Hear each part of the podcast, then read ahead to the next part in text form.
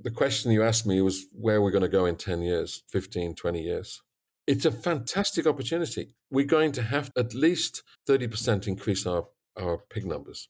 We already have increased our pig, pig output by 20% using these hyperprolific sows. We do single serving, we increase our FCR 0.1, 0.15, 0.2, start competing against chickens. I think we need to revisit feed. We need to think about how do we convert not the best corn on the planet, the worst corn on the planet. Swine. It's time for a new era of communication in the swine industry. One that you can get the latest updates while commuting or driving to farms. Here you will have the brightest minds of the global swine industry in your pocket. SwineIt podcast is only possible with the support of forward looking and innovative companies like Genesus, the first power in genetics, Gestal, always one step ahead in swine feeding. Adisseo provides programs and services to help producers achieve their targets in high quality, safe, and sustainable way. Swine management to the next level. Cloudfarms.com. Zinpro, essential trace minerals, exceptional performance. Evonik, we are sciencing the global food challenge. AB Vista, new nutritional perspectives and novel enzyme applications to drive pig production. Everyone. I'm Laura Greiner, your host for today's SwineIt podcast. And with me today, I have Dr. John Carr, who's with Carr Consulting and APM Animal Health. How are you doing today, Dr. Carr? No, no, very well indeed. Very well. Good. Well, we're glad to have you on the podcast today. I know we were visiting here a little bit ahead of time and reflecting on some fun stories. And um, before we really jump into our conversation today, uh, there's probably some people in our audience who aren't familiar with you and maybe have you give just a little bit of background about yourself and, and how you got to where you're at today. Okay, well, I'm a veterinarian um, and uh, I love pigs. Uh, I have no issue uh, with saying that. Um, I started working with pigs when I was 11. Um, and almost, I would argue, almost everything I've learned, um, I probably learned before I was 18. Um, I can't necessarily say that uh, vet school taught me an awful lot about pigs. Um, they taught me an awful lot about animals, but um, that even in the 70s and 80s, the pigs were still, uh, had already started to be a bit of a background species. And, and that has been a bit of a, a challenge through my professional life. But um, no, so I started working with pigs when I was about 11. I used to go along and collect the eggs at the local farm and um, tail dock and teeth clip the piglets and move the piglets around. And by the time you get to about 14, you're now given the farm at the weekend to feed the pigs and, and look after them. Um, but that's where my love of pigs came from. And in some respects, it actually reflects my professional life. I'm not the son of a pig farmer. Um, so I grew up working as a stockman, uh, stock person. Um, but it actually makes a change because when I when I work with um, my clients and, and farms, I'm always conscious of of the people working on the farm. And so one of, one of the things I try to do very much is reduce the amount of work they've got to do. Um, sometimes it's very easy being a veterinarian to say, "Oh, we'll vaccinate against coronavirus." and then walk away. And you've just given some guy uh, 5,000 injections to do four times a year um, to adult sows who don't necessarily appreciate it. Um, and I and I was that guy you gave that to. So I I'm tend to be a little bit like, do I really, really, really have to do this?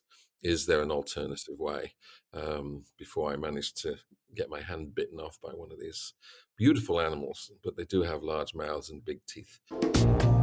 This episode's sponsored highlight is about Adisseo, a worldwide leader in animal nutrition.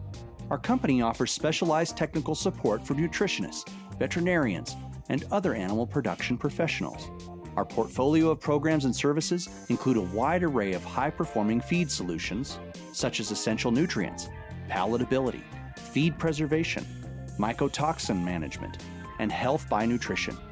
To learn more about our company, visit us at www.adisseo.com. Absolutely. Well, and I, I, think you bring up a very relevant point. You certainly, labor has been in the forefront of everybody's mind. not just in agriculture, but more recently, of course, around the world and in just any market that we're looking at, really.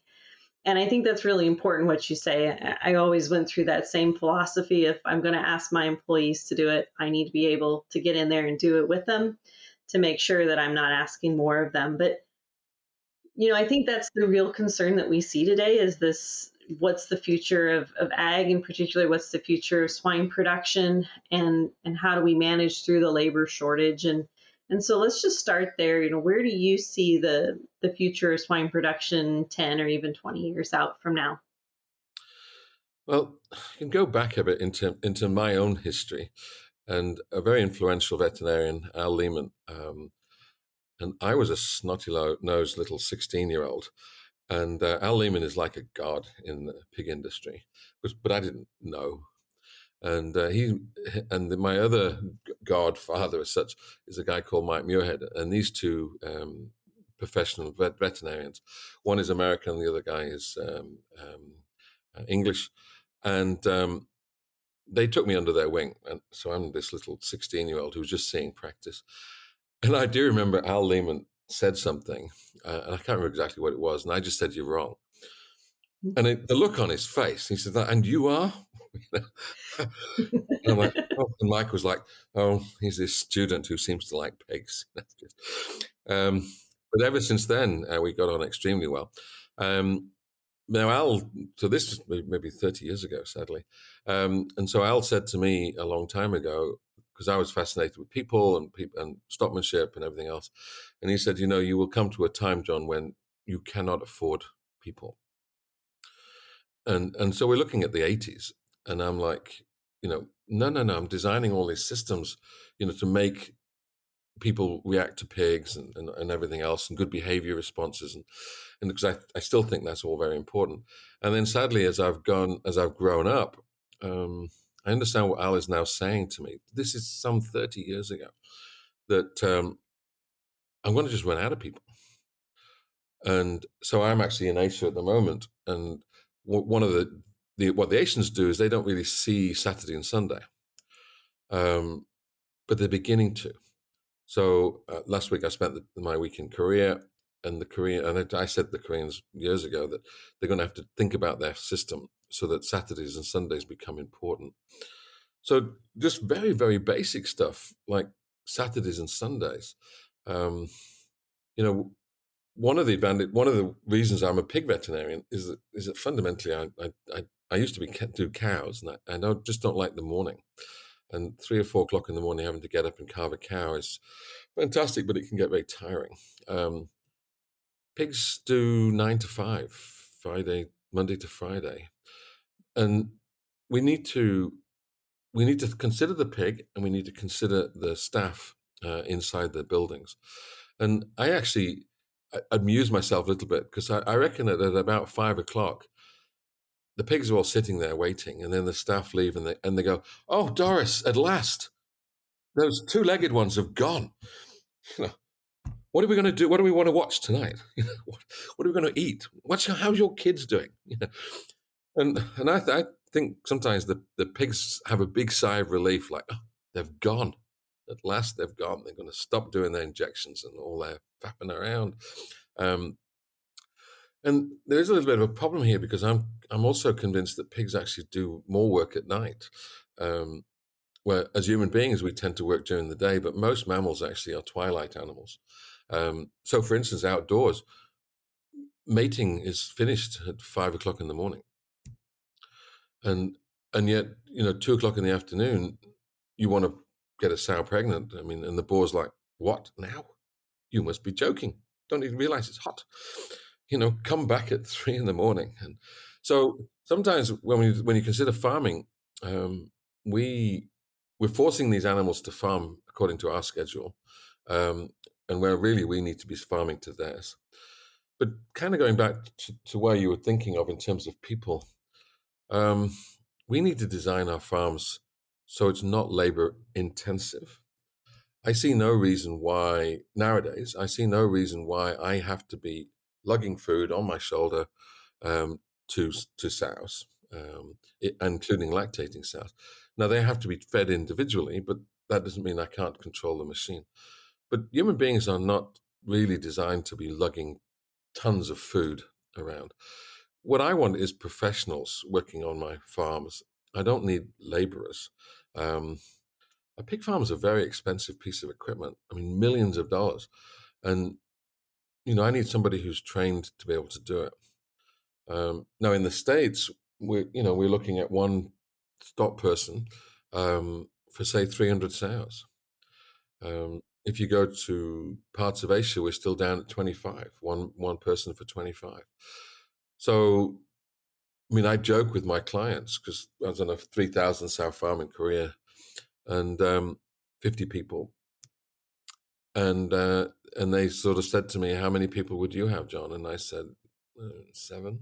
Uh, I'll give you ten. And you look at everybody, and I've said, you said, you know, guys, you've got African swine fever, and every person is a potential risk.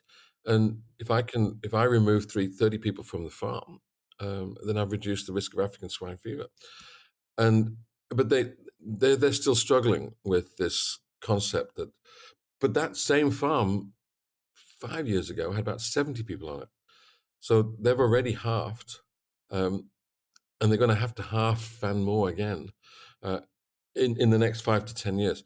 Um, and in many respects, they already have all the infrastructure there. They have the automatic feedings. They have the, particularly automatic farrowing feedings. They have the, because the Koreans are fantastic with um, electronics, so they're monitoring everything. You know, they've got cameras watching how the pigs are eating, and and the machines are weighing the food. And and I'm like, well, what are people doing? Um, so what I need, and I think from the pig welfare point of view, pet well-being point of view, we need highly qualified professional staff. Um, and I said to the boss, I said, you know, it's very harsh. We half the number of staff and you double the, the wages of everybody on the farm. So the company doesn't lose out, but you make it so that the the, the staff who remain are well paid, uh, well motivated, will go on courses, will will work, and it is sad. I mean, they will work after five, um, but that when they when I mean work, that because they'll read journals, they'll be they may be at home with the, playing with the kids, but that doesn't mean that they're not watching a podcast. Um, they're not they're not listening to Swineit. They're not you know reading the latest magazine um, while they're watching the feet up with their feet up, watch playing with the kids. I, I still class that as family life, um, but um, but I also class it as work. I mean, you know, there's there's time you you physically work, and then there's time when you have to mentally work as well. Um, I love the pigs behind you. Actually, I've just noticed them. Oh, thank you. yes, you have your own little pig farm in the background. Yes, we have quite a collection of pigs in our house, like most veterinarians and and people involved in swine, right? Yeah. you know, if we're going to enhance animal welfare um, and animal production, then we need to really only employ people who truly love working with them. Um, mm-hmm. And uh, you know, and you and I doing something at nine o'clock at night, um, reading a journal, is is that work or is it enjoyment? I don't know. I mean, I'm very lucky because my students sort of say, you know, how do you, what do you, how do you do this? And I mean, I have a hobby and I get paid for it. Mm-hmm. And I've never mm-hmm. quite understood why I get paid, but um, it's fantastic. I have this hobby which I've done since I was 11, and um, I actually make a living out of doing it. So uh, I've hard, I've, I've, almost never worked a day in my life. You know, it's. Uh, That's great. Well, the first thing is actually, I don't necessarily need the guys to work. So one of the things that I do simply, I mean, the, the traditional farm that grandfather worked on, um, 250 sows, big farm. So, for instance, we wean on a Thursday. We wean on a Thursday because they breed on Tuesday. Well, Granddad bred on Tuesday because he was doing natural mating. Each sow would take 15 minutes. Um, and I can remember as a boy, uh, so a 14, 15 year old, my job was to look after the boars and um, and assist the mating. And actually, the, the boss was very interesting. When we had a new boar come on to the farm, the staff used to have to line up on the roadway and we'd have to bow to him. Oh. and, and so, and this boar would then walk up the path. And, uh, and, and Mr. Peckson was very clear. He is the boss. He is the emperor on this farm. And you lads will treat him with absolute respect. And literally, that's what he did. The boar would unload, and then the boar would walk onto the farm, and the staff would have to. I always uh-huh. very weird, but um, when I look back, I'm like, Mr. Peckson recognizes that he is he is what matters. He is the future genetics. Now it comes in a bottle, but but that's fundamentally so. On a th- on a Tuesday, we would breed 15 minutes a sow. Well, 250 sow unit, that's 12. A two and a half thousand sow unit, that's 120. That's a lot of minutes in a day. So now we've gone to AI. Well, actually, I can now breed at 100 an hour to people. So that's an hour's work, which would have taken me all day. But I still wean on a Thursday because of Tuesday has to be a primary day. Well, actually, if you then think about what Grandad did and then rethink it, what matters today is food conversion. We've got to compete against poultry. So, what matters today really is the weaner. We've got to get the weaner off to a great start. We've got to get that um, food into the pigs. We've got to get the pigs going. When you wean on a Thursday, you wean on a Friday. You, you're weaning on Thursday, but so then on Friday, the piglets are put into the nursery. But everybody wants to go home. You got Saturday and Sunday, nobody looks after them. You go to work on Monday and you have post weaning diarrhea because nobody's fed the pigs. The pigs probably haven't eaten. They probably haven't eaten well. Then they gorge themselves. Now you've got problems. So if you wean on a Monday, you've got all week to look after these baby pigs. And with these hyperprolific sows, um, we've got more pigs as well. If you wean on a Monday, you farrow on a Tuesday. Well, actually, with, when you got litters of 15 to 17, and Grandad only had litters of 10 and 11, so we've got half as many pigs again with half as few staff. But if you wean on a Monday and, and you farrow on a Tuesday, you've got all week to look after these these girls and their children. The downside, of course, is breeding. We're now breeding on Friday and Saturday, so it's the weekend. But if I can breed at 100 an hour, my breeding takes me one hour. So there is one. There is one fairly simple philosophical change where you can um, make a big change to the pigs, make a big change to the staff, because you you are just changing the weaning day and forgetting what Granddad did, but looking at the new reality. Another area that that, that I think the industry needs to focus on. I breed my sows once. So on the on the Friday and the Saturday, my sows get mated once and the industry I remember we, we moved the industry from three services to two services, and they were hesitant to do that. But now everybody accepts two services, and there's no point in three. So my next leap is single serving uh, with weaned sows. And people go, "You crazy?" I mean, but again, it's time, it's labor. I've got to be doing this. Now I'm single serving for once for carbon what? Okay, I, I see the time saving. I can see you maybe saving some plastic in the in the catheter and everything else. But if I use the very, very, very best boars, I can reduce the FCR by 0.1. What 0.1 means is that for a 100 kilo pig, and in the States we're looking at 125, but we'll take 100 kilos because I can do the maths. 100 kilo pig, FCR of 2.7, you move it down to 2.6, that saves 10 kilos per head. So I, I, we did this calculation actually for Korea uh, last week. So for every pig, I'm saving 10 kilos of food uh, to produce that pig. And so for if I have 100 pigs, I save a ton. If I have, uh, what is it, 200, um, 2,000 pigs, and so that's only that's only uh, 200 pigs a week. So I have 2,000 pigs. That's actually saving a truck if, if a truck takes 20 tons, I'm saving a truck.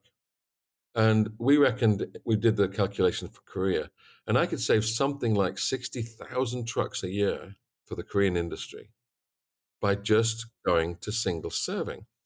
Um, and in, and I think the industry has to ask itself a question. I can save sixty thousand truck drives, petrol, diesel, plus the fact that I'm I, I can save all this extra food that I have to feed these animals by just adopting this simple um, one mating program in my weaned sows. And and the industry and, and to be honest, I'm like, well, what if it what if the farrowing rate does fall? What if the litter size does fall? Does it really matter? I mean, economically, does it really matter? You know, and the sad thing about it, the litter size actually goes up and the farrowing rate doesn't change. I suspect the litter size goes up because you're actually putting less contamination into the uh, uterus. So you're using less and less semen, and therefore she has to clean herself out less. There's less immunological response, you know. So that there maybe is some science actually behind um, why this could be so. But I have a number of farms in Canada now where they'll mate 1.2 serves per sow on average. So we mate our gilts twice, we mate our lates twice, we mate our returns twice, but this, we single serve the sows. Um, and on a what is it, five or six hundred sow farm in, in Canada, they saved fifty eight thousand dollars worth of food last year, with no impact on output and time, because you're only mating the animals once. Um, and so, you know, you look, you go forward and say, well, where, where, where would we go in five or six years, ten years? I think, I think time. We've got to look at time, and I think we need to think about um, our number one competitors. Well, really fish, but our number one competitor is poultry. Um, fish are fish are very interesting for both um, the chicken and the and the pig industry, but our, really our number one competitor is, is poultry. She does a much. I have to admit this quietly. She does a much better job at carbon. Uh, she understands uh, nutrition much better than us. Um, she has much tighter genetics than we have. Um, she understands how to feed a, feed that chicken on every single day of its life. We uh, crude cavemen compared to the poultry industry, um, and forget cows because they're in they're not even developed mammals. Um, but joking aside, you know, I look at the poultry industry and I think you know that's where we're going to be in ten years, um, and and I just think that things like single serving is one idea where we can um, we can change and try to compete a little bit against poultry. I mean, the hyperprolific sows, which the, the Danes have given us, is the biggest revolution in my in my entire life. I mean, weaning weaning ten was always a struggle, and then suddenly I'm expected to wean twelve, and my Canadian guys are weaning thirteen plus, and you know, not really breaking sweat. I mean, you know, the sows are just amazing. I mean, we have a, such a beautiful athlete um, that with that, and she just she just gets on with it, and she's she's just totally fantastic, really. Um, but yeah, so I, I think um, adopting some of the more poultry concepts, but we have to become we have to become real. We our job is to feed half the planet every day. Chickens feed um, and fish feed the other half. Um, but I've got to do it in a way that the planet isn't suffering. Um, and so I think we do have to take. I'm not sure about the word sustainability because it's just too, too, politically correct, but I I do I do believe we need to be looking at um, food uh, and transport and carbon. Mm-hmm. I think that's an interesting concept because it's certainly not one I've heard, um, or at least put in that concept of breeding and limiting breeding and maximizing genetics. Right? We knew we knew with the evolution of PCAI that that allowed us to shift the genetic population, improve feed conversion. But I think that's kind of that next step, right? What do we do after we've yeah, what's that next step with the technology? So I think that's really interesting.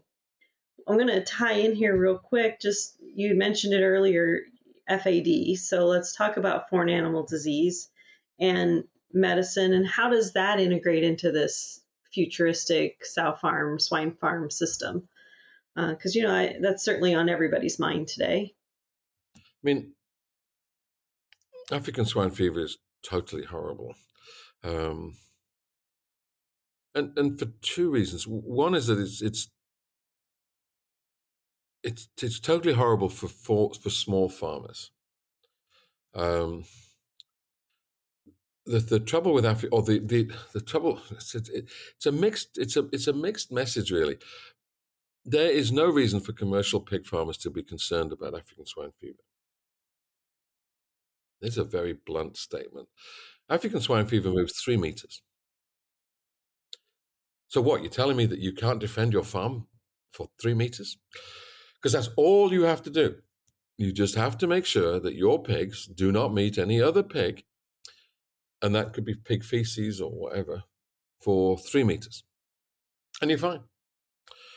So, I mean, I farm farms in the Ukraine, uh, have done for 15 years before African swine fever came and, and since.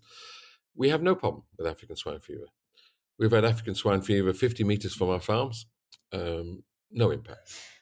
Um, it's all about biosecurity and perimeter fence, and it's about perimeter fence. The United States, sadly, um, talks a big story about biosecurity and then acts a very poor story.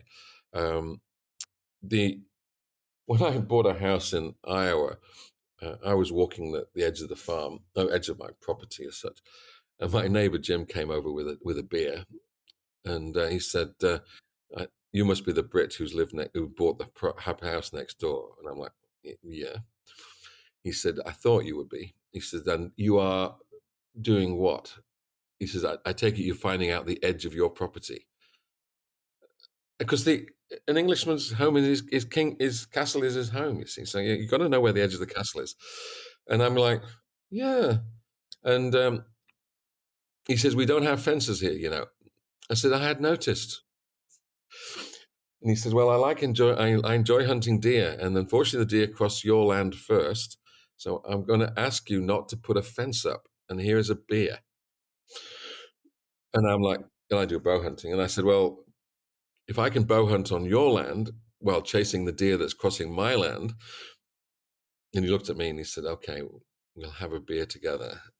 And then from then on, we were great mates because it was. Uh, but he was con- clearly concerned that as an Englishman, I was going to build a fence, um, and that could interfere with his his hunting. But the Americans are not good at building fences. Build, build Americans you cut the neighbor's lawn. I mean, you just keep you just keep going and cut the lawn, and then you know, you don't worry too much about where. But the English, you see, there'll be like a blade of grass, you know, would be the edge of the lawn.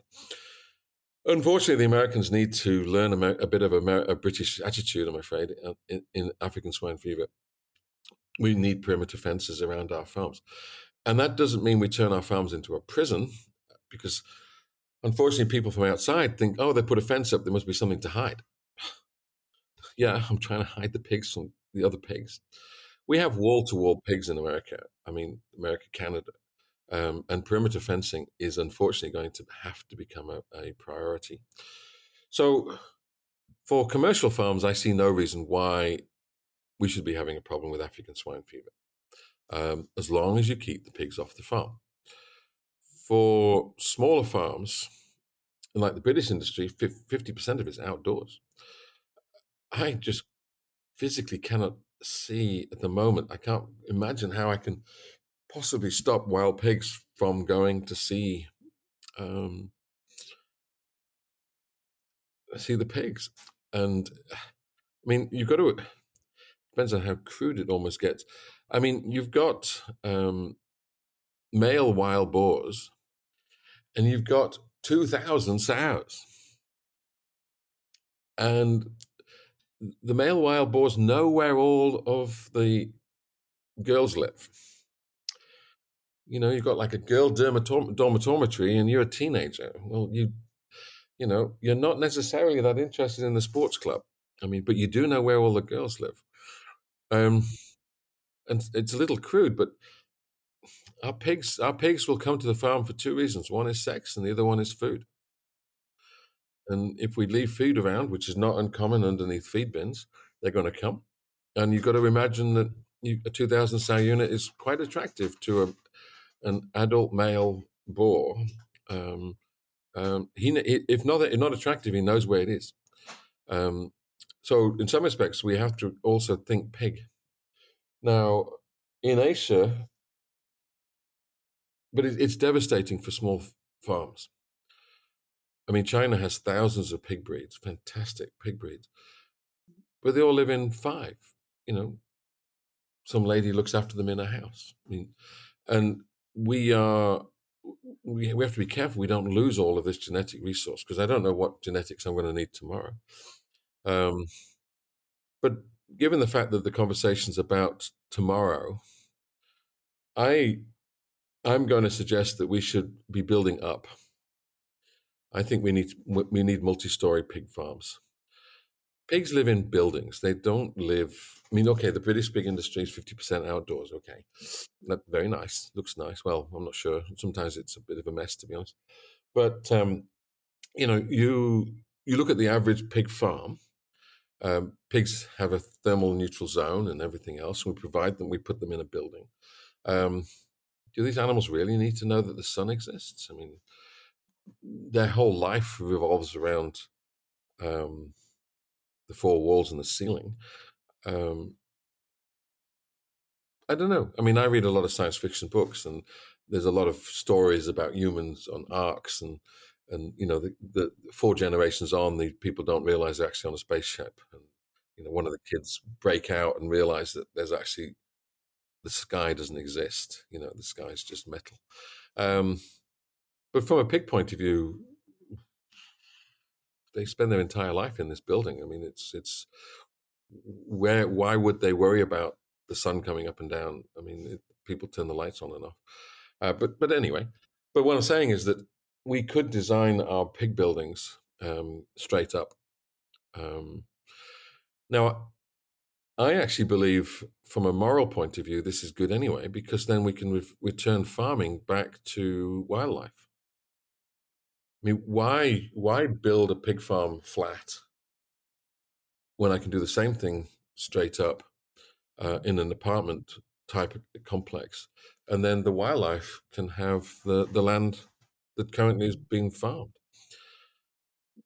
The other side to this coin is that the next 25 years is a major challenge for mankind. We're at seven and a half billion we're going to go to at least 10 billion in the next 25 years. When I was a boy, there was 3 billion. So in my lifetime, in my so far lifetime, we've doubled. And by the time I get to maybe clocking off time, um, when they're culling out of my pen, um, yeah, an old farmer said that to me once, and I was like horrified. he said, one of my mates had died, you know, John. I'm like, oh, that's really sad. He says, well, it's just, you know, they're culling out my pen now. when I looked at him, I'm like, what? what a horrible way to think about life. But anyway, as you get older, you start thinking, oh, God, you know, it's starting to cull out my pen.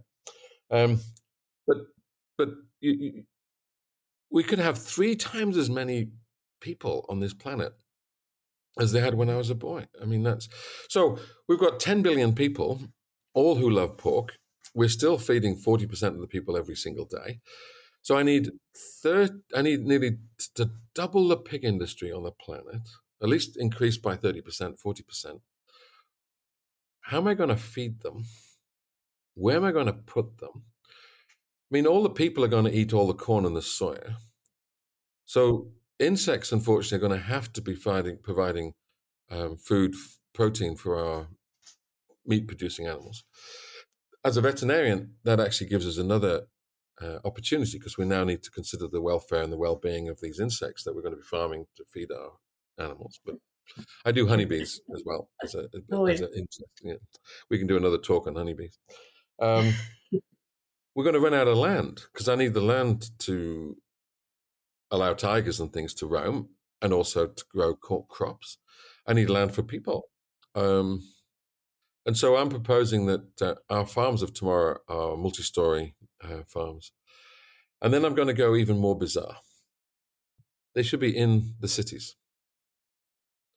We should be placing our farms in Shanghai, London, New York, because that's where the people are. And if you place them in central, if you place them in New York, who's going to notice a 200,000 sow you know, two two thousand sow unit, two hundred thousand animals in a city of twenty five million.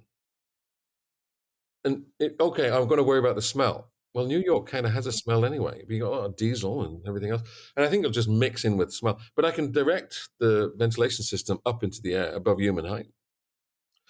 I have a fantastic slurry system already built for the 25 million people. I have a very good integrated uh, road network. Uh, most of my farms, I have to bring the food in and out anyway. I have the water supply, um, city water. Um, and so my proposal is that you have the farrowing house on the top, then two gestation levels, then a nursery, a couple, and then finishing, then a slaughterhouse, and then a restaurant. And um,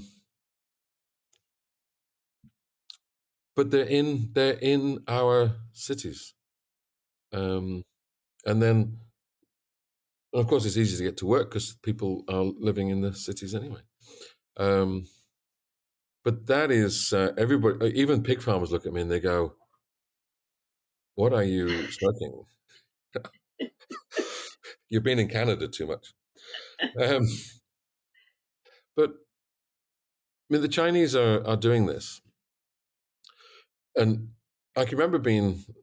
So I come from East Yorkshire, worked on a very big farm, 250 sow unit. I got a very big opportunity to work in North Carolina, and I worked with Smithfield and Murray and um, Murphy Brown and Prestage, and, and I'd never been to a 2,000 sow unit. So I mean, I I was then very privileged to now work in big units again, still always big units, and um, I'm now working with 10,000 cell units, so just units of 250. Um, but so what North Carolina did to the European industry, I think the Chinese and the Asians are going to do to America. Um, I think the tomorrow's industry is going the tomorrow's industry producing food for human beings.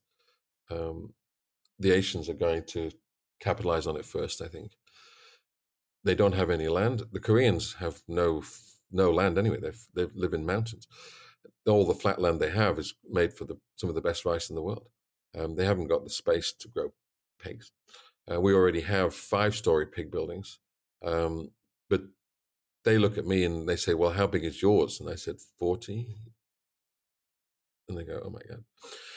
Um, but anyway, it if you know the question you asked me was where we're going to go in 10 years 15 20 years um, it's a fantastic opportunity we're going to have to at least 30% increase our our pig numbers. We already have increased our pig, pig output by 20% using these hyperprolific sows.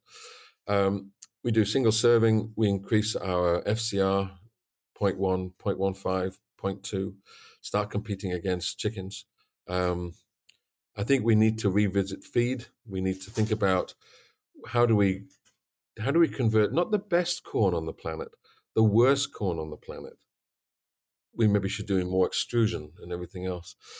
I mean, see, one of the questions I have is why did God put barley on this planet? He didn't put barley on this planet to feed pigs. He produced bar- he put barley on this planet to produce whiskey. I mean, it's whiskey that matters. But in order to produce whiskey, you have 95% of really poor quality barley, and somebody has to eat that. So the pigs are on the planet to eat the eat the poor quality barley, so that the um, Scots and the Irish and the uh, Japanese can make excellent whiskies.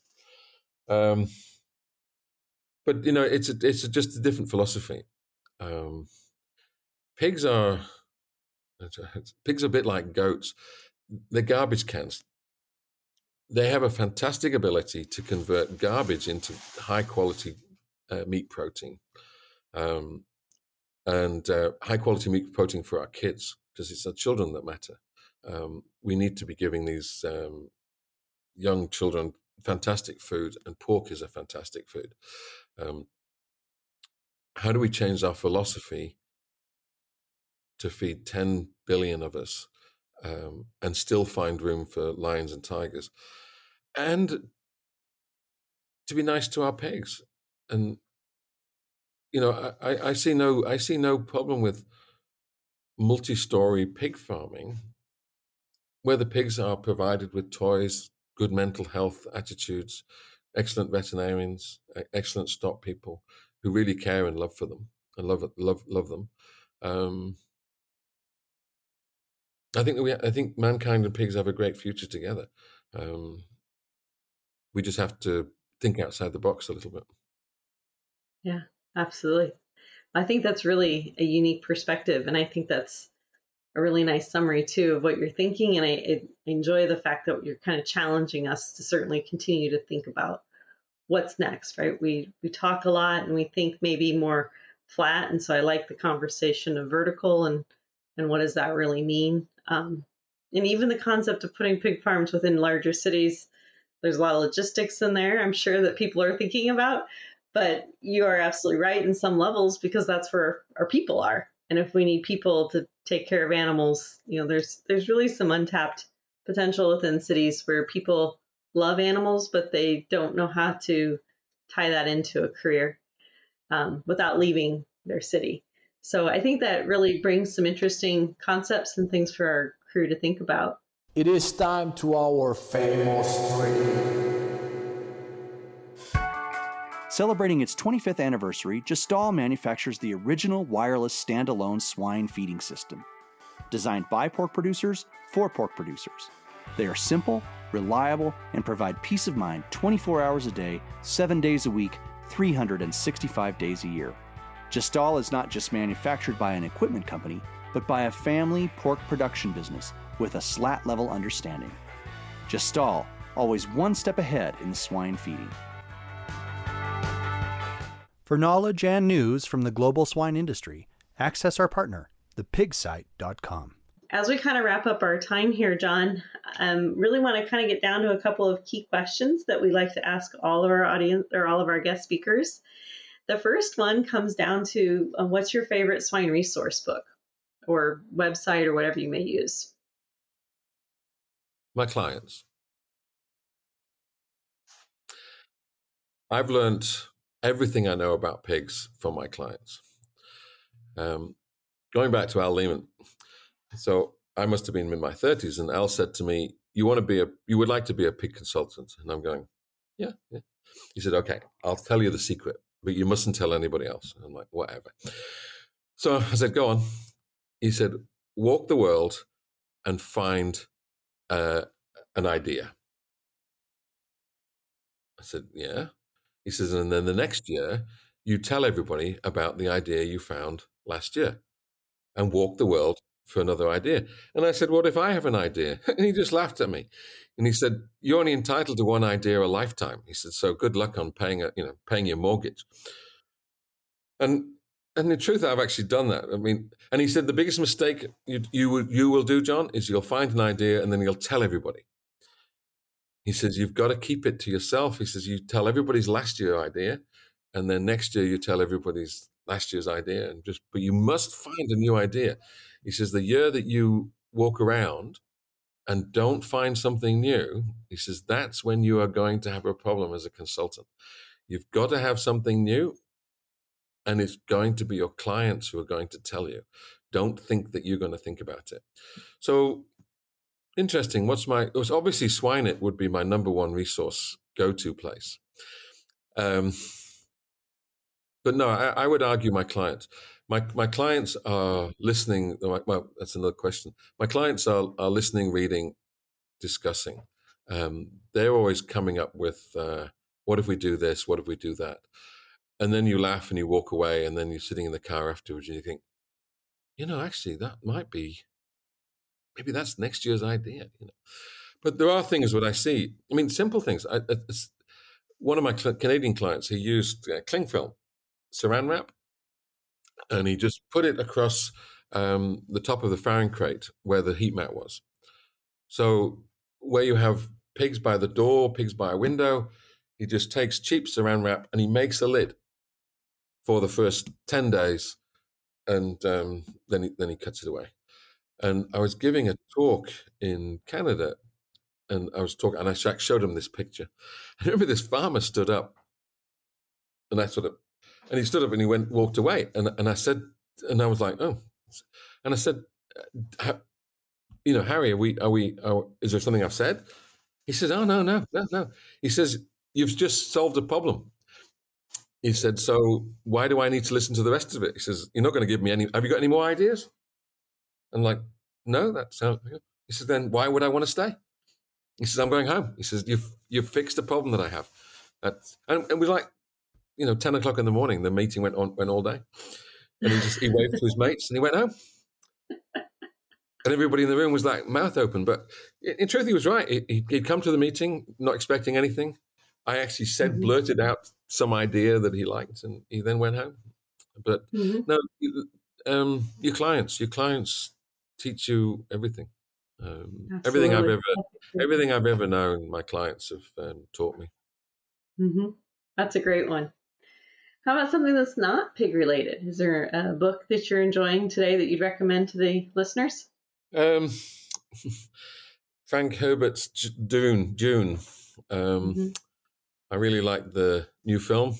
I'll be honest. Um, it's uh, when I watched it for the first time, I'm like, because I, w- I read this book when I was started reading this book when I was in my teens, and and he kept writing more and more books, and we'd have to wait like ten years before the next book comes out.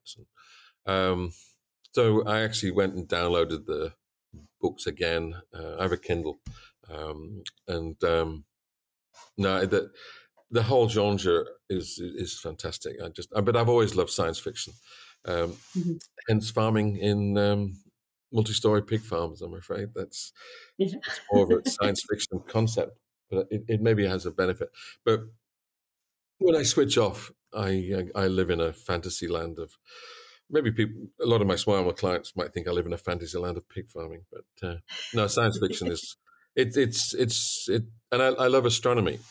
So um, I've always loved. My grandmother um, loved astronomy. She taught she told me the names of the stars, um, and and I was just you know five or six. I can remember looking up with her with with uh, my, my, my grandmother. Um, it's one of my f- uh, favorite memories, really. Um, and um, it, it, makes you realize just how small and insignificant you are. Um, and our, a seven and a half billion, close on 10 billion. Um, and it makes you realize that certainly at the moment we are confined to this blue marble. And um, if we kill the blue marble, we got nowhere else to go. So right. at the moment, it's best to not kill the blue marble. Absolutely. Absolutely. Well, as we kind of wrap up, the last question we like to ask John is if you could think of somebody that you've defined as, as successful in your lifetime, and success can look however you want to define it, what would be a trait that stands out to you that you think has allowed them to be successful? So, the person I would thank for a lot of my career, well, there's many people. One could argue Mr. Pexton for giving me my first job um, working with pigs um, Mike Muirhead uh, was very influential. But again, my clients and, and, my colleagues and everything else. But I ca- John has one, as you may have figured out a little bit, one problem. He cannot stop talking. Um, so Mike, at uh, some point, he, he we were I was talking away, whatever, and he said, "You know, you do have a problem," and I'm like, "Do I?" You know, so I'll be 35 or something. He said, Yes. He said, Remember that you have two ears and one mouth. Mm-hmm. And I'm looking at him, and he says, you know, Confucius says one should listen twice as much as one talks. He says, And the way you talk, you have to have another lifetime to be able to listen. I go, oh yes, Mister Muirhead. Because when I called him Mister, he, he, he, I was being serious, and he said, "Yeah, you you do need to listen to people, John." He says, "You're very good at talking to them, but you're not very good at listening to them. I'm like, so one trait that I'm not good at, which I need to become, still need to become better at, is I need to listen. But you have two ears and one mouth, and uh, I am guilty of using my mouth more than my ears. Um, that actually goes back to your first. If see, if I don't listen, I'll miss the idea that I need for That's next right. year's survival. So That's right. maybe maybe the two of them helped me all the way through uh, my career. I think you listen more than you think if you're using your clients as your as your resource. You clearly are listening to what they're saying. So I think there's some something there that you are in fact listening. well, John, I see our time is up, and I've I've thoroughly enjoyed our conversation. I know we could talk on for for hours on some thoughts about you know what you've discussed and and try to dive deeper. But I'm sure um, our audience, if they're interested, can reach out to you as well and and pick your brain a little bit more. Um, but again, we do want to thank you for your time. And, and just for the audience, again, this is Dr. John Carr with APM Animal Health. So, John, thank you so much, and we wish you a great rest of your day. No, we will. It's uh, getting sunny now, so I might go swimming in Singapore. Perfect. Imagine if, with a few key concepts, you could have the potential to create a massive positive impact for swine producers. Join this small group and go to the next level of nutrition on this online training in applied swine nutrition and feeding by Dr. Marcio Gonçalves and his world class invited swine nutritionists. Additionally, you will enjoy an exclusive community to network and exchange ideas. Go now to eliteswinenutritionist.com.